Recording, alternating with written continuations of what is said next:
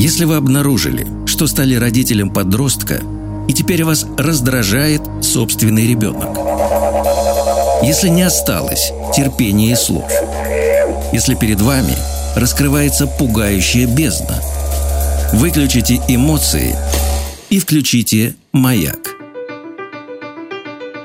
Новая интерактивная программа «Трудности перехода» с подростковым психологом Никитой Карповым.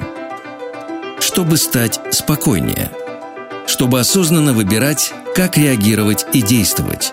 Чтобы понять главное. Да, конечно, мы перебесимся и будем такими же, как вы. Ну зачем же такими же, как мы? Можно быть и лучше.